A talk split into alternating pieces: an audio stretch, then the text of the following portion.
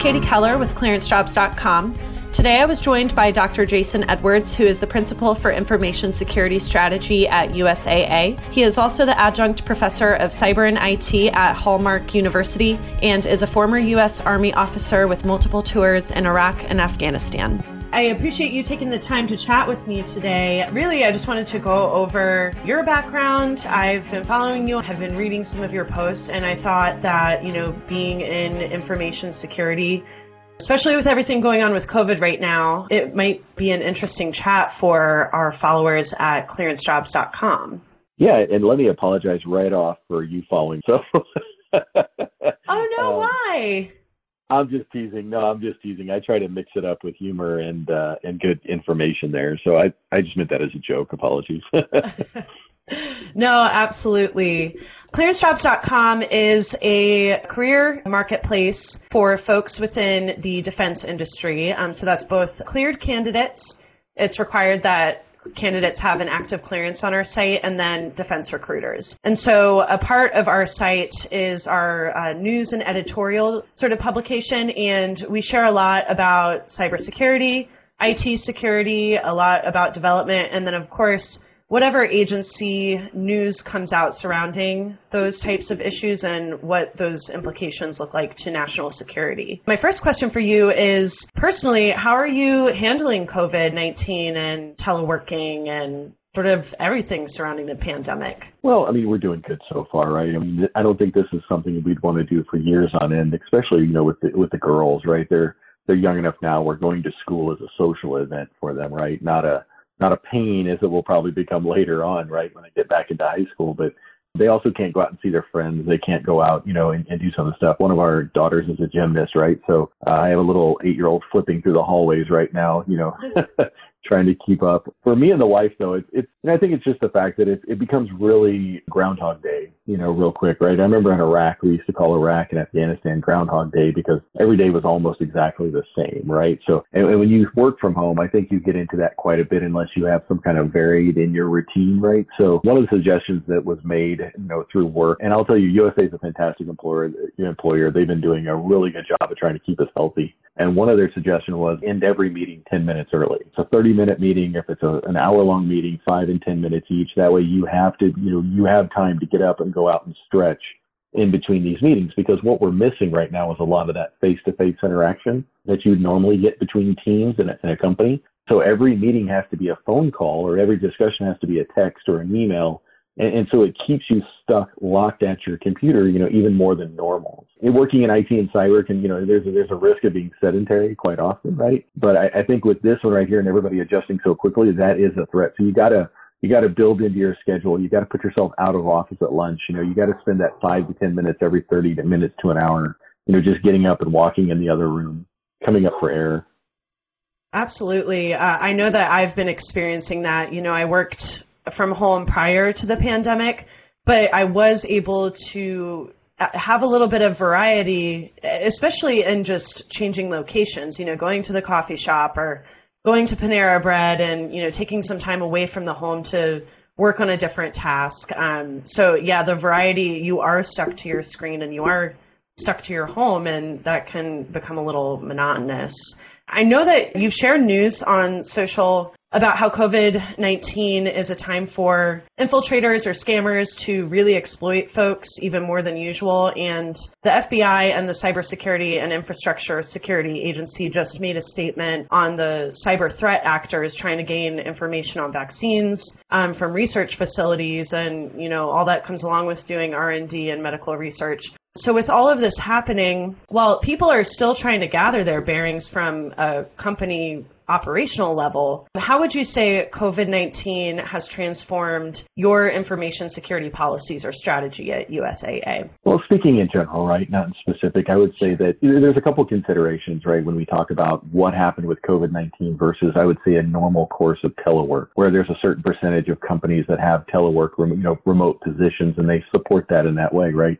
I, I think what happened with COVID 19 was the ramp up. Everybody talks about flattening the curve. Well, there was no flattening the curve when it comes to IT and cybersecurity, right? Because mm-hmm. that curve just shot straight up like a rocket because people had the choice of you know, risk their health or come to work. And that's not really a, especially when it comes to risking the health of your family. You know, that, that's not really a call that anyone even thinks about making. You just make the call. So what we had a hard time doing, of course, was ramping up like every other company out there. And, and, and with a financial institution, kind of like with the, you know, other heavily regulated industries like the government, you have to do it securely. You know, you don't have an option of just taking a risk and saying, let's just see how it goes, right, with people's personal information, especially with USAA, which is a very strong company when it comes to cybersecurity we had to go through and, and, look at many, many different solutions, the same as other companies at the same time. We had to make sure that those solutions were, were sound and we had to make sure that we were doing and conducting our risk assessment process like we normally do. A lot of companies, for example, if you don't have experience in cybersecurity risk assessment, you know, you just go out there and you jump onto the first platform, whether it be Zoom or something like that, and you don't really have that opportunity to go in there and take a look at what those issues may be in the future. And, and the good thing about us working in a financial institution similar to the government, right, is that you have many, many regulations and rules in place already that you can help follow to do that. It was just a matter, I think, of ramping them up. For example, Zoom is a great example of, of what happened during this pandemic, right? So Zoom is a fantastic platform, right? Very, very, you know, great utility out of that platform, but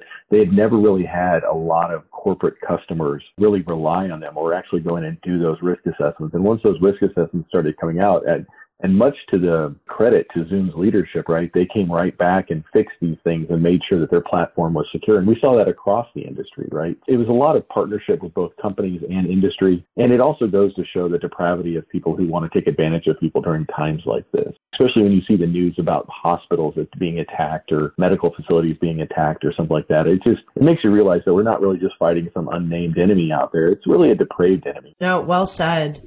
So is USAA pretty much operating remotely across the board at this point? Like every other company, absolutely. Sure. I think there's always going to be people who have to go in and keep the lights on any kind of company. But I would say USAA has been a large proponent over the past couple of years that I've worked there. And again, I, I can't speak on behalf of USAA, just you know, as an employee. Sure. Um, but we've had quite a bit, a, a large percentage of the company has been telework because they realize that a lot of people want to choose that. Also, I, I think in the future, what you're going to see, right, and people haven't, you know, if they haven't seen it already, is that people don't want to move their families. I mean, think about being in the military for all those years, and every time you went to a new job, you know, you're packing up everything.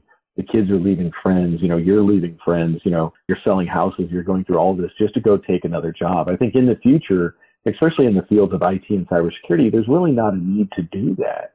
Uh, and I think the great thing, you know, and again, I don't want to say the great thing. I think I think you have to look at every challenge as an opportunity, right? So in this case, the challenge of COVID-19 was an opportunity that telework became front and center, and it showed the fact that maybe people don't have to uproot their families to go take a new job.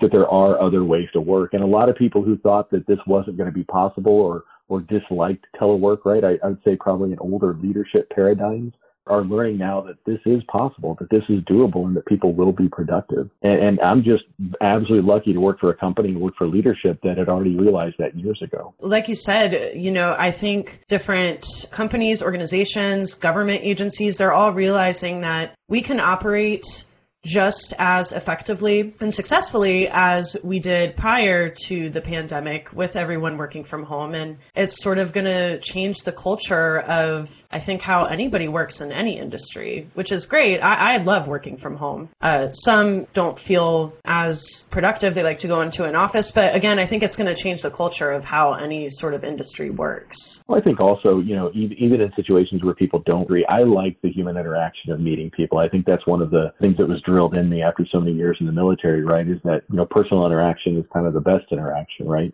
Humans take visual clues from with each with each other, right? And and and you've seen that over time with email, right? Where you send an email and someone just takes it the complete wrong way that you did not intend it to, and that's kind of the risk that we're seeing now. People have to learn those new techniques to you know on how to communicate, and I think that's true. I think even with the fact that I do like to go in the office, I like the opportunity that they're going to give us to where we can work from home some days. Uh, you're no longer taking you know time off just because you know your wife can't take the kids to school in the morning one day or, or because, you know, your partner can't do something, right? You can actually be there at home more often now. And again, I think USAA has been a great employer with that. I think other people seeing the advantages of that will decrease absenteeism, especially in industries where you can do this, right? And obviously not all industries can do this. And for those that don't, I, I think also look at larger cities with traffic. There's just many, many advantages to pushing more and more people into telework. It's, it's just better for the environment. It's better for the work product and it's better for people. Sure. Absolutely. So what recommendations recommendations would you give to teams when it comes to telework, making sure that users are being compliant when it comes to information security and educating employees on key risk issues like fraud prevention or telework in general? What recommendations would you make to managers of those teams? You know, it's communication is the key, right? I think one thing too, people get stuck in a foxhole of trying to email each other. And, you know, and if you get seven emails into a conversation, I think you've already way past the point of where you should have picked up the phone and made a call, mm-hmm. right? I think people need to understand how to transition from one remote, remote communications medium to another, right? How to move from a couple emails to just, hey, you know what, let's get together real quick on a call, or I'm texting you, you're texting me, this isn't working, let's call, right? I, I think there's there's strategies that can be built into that, and those strategies need to be put out through training. Some people will take naturally to this, right? Some people won't, but training is key. Uh, another issue too is that, you know, and again, you know, working for a great company, getting that information out there about work from home for people who haven't been working from home, right? Having a, a good uh, cybersecurity training program in your company, uh, using industry resources to do it. Phishing, of course, is always going to be scams are always going to be a threat, whether you work from home or not. And so you have to take that seriously and you have to ensure that your training program covers everybody. And that you're not just like, you know, in some companies I've seen where you just pass around the PowerPoint.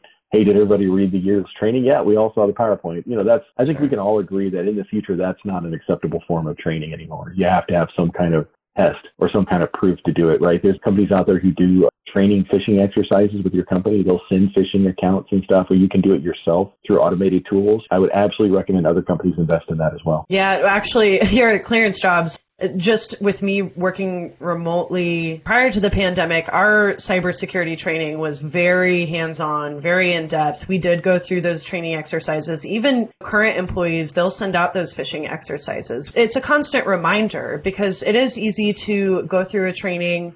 Okay, yes, I, I understand these guidelines that I'm supposed to follow. But, you know, people get in the weeds and it might not be at the forefront of their mind. And it's a good reminder that today it really should be. Cybersecurity is of the utmost importance. And even the best cybersecurity experts are fooled by phishing sometimes, sure. right? We all have to understand that they're, you know, that this training makes you better, right? It, and, and again, going back to most of the audience, you know, that was in the military, nobody started off doing great on the PT test. You know, we all worked hard to get to a point where we were, you know, where we were passing and if not, you know, even perfecting it, right? But nobody starts off, you know, at a run, right? That's why we have that crawl, walk, run kind of mentality when it comes to training. And it's the same thing with people who are in cybersecurity or, or our partners out in the business, right? There's people who are working very hard in accounts payable, for example. They're not thinking about cybersecurity. It's your job to think about cybersecurity for them and help enable them and train them to understand it to help them so that they don't make those mistakes, right? I, I think in a lot of cases at previous positions where I worked at, where we've had, like in other companies where we've had failures, you know, I always took it upon myself as I took that upon myself as my failure in cybersecurity. You know, uh, that person should not have fell for this. What can I do better? What can our department do better to make sure that doesn't happen in the future? Because we always get in our little foxhole in IT, right? Especially in cyber, we think everybody else should know this because we know it's important, but that's just not the case, right? We got to help our business partners get there. Very much a leader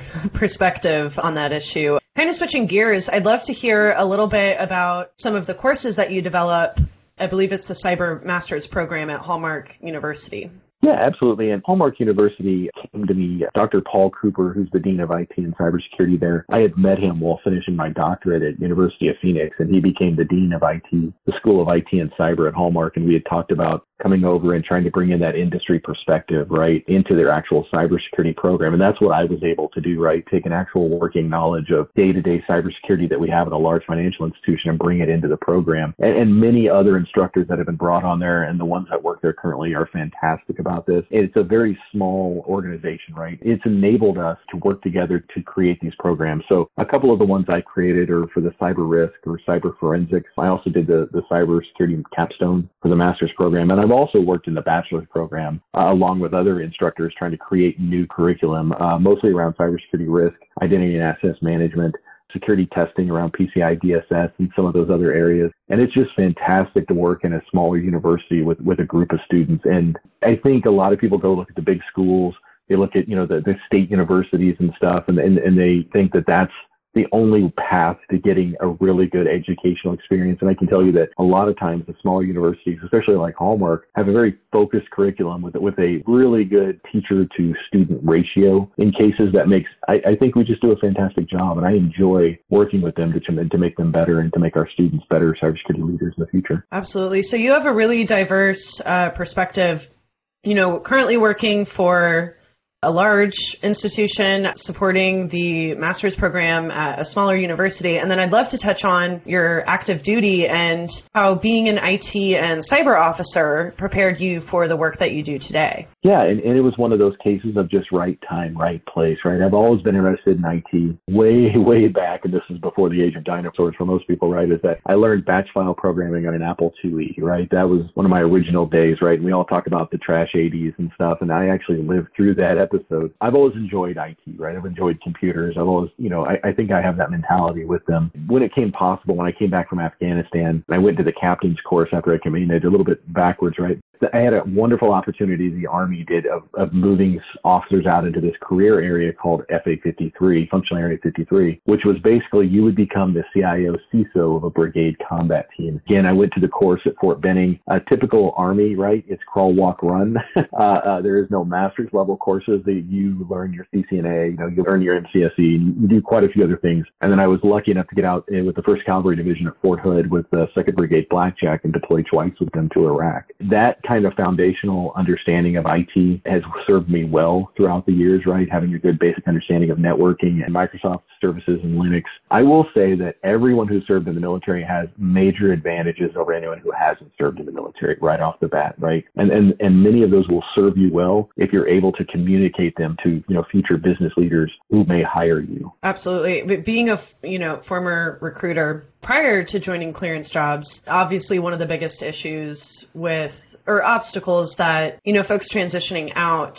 have trouble with is just translating those skills to a recruiter who might not have any sort of background in functional area or the MOS that you know you were working in. So it's important to be able to advocate for yourself and truly speak to what your skill set is. And I think, you know, and this is the great thing I have always recommended, even my current students and other people that I know, is to work with a recruiter, right? I think working with a recruiter helps you, working with a job site such as this, where there's people there that can actually guide you or help you to transition that experience, right? So, for example, the word DOIM or, or NetCom or, or things like that should never be on a civilian resume, right? Because people, it's not that they don't care, it's just that they literally don't understand that, right? And, and as more, more large job organizations move to these kind of automated systems where they go do keyword analysis and stuff like that, those words won't show up in that keyword analysis, right? So it's really important to listen to a resume writer, a recruiter, and, and to look at other examples on the internet when you go out there and do it because your skill set matters, right? Your skill set is important. It's just how you transfer that over to a civilian position, right? That, and, and, and you need to help them, right? Because not everybody, as, as we all know, right? The military is becoming a smaller and smaller population of the United States by percentage.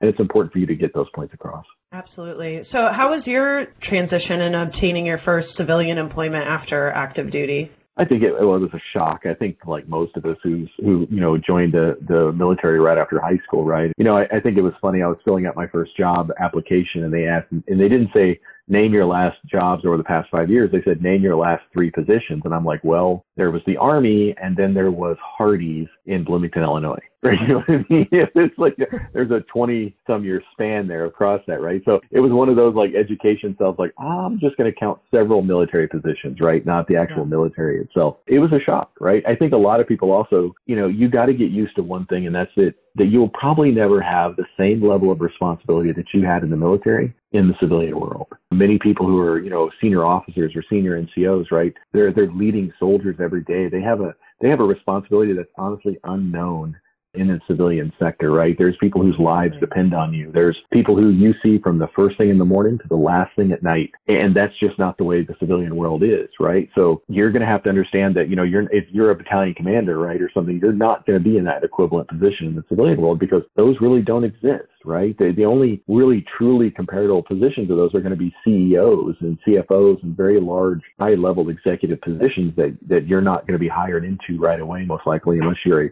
a very senior military officer, right? Where they're just looking for a general or an admiral or some of those cases. Culture shock in general, but yeah, I, I'm, I'm sure that that is one of the biggest shocks is the civilian sector doesn't equate to all of the responsibilities and probably the outputs that you experience in active duty. Well, and that's a good thing too. I, you know, that's an opportunity. I look at that as an opportunity. You know, I don't have to go bail anyone out of jail. Like that's never came up. You know what I mean?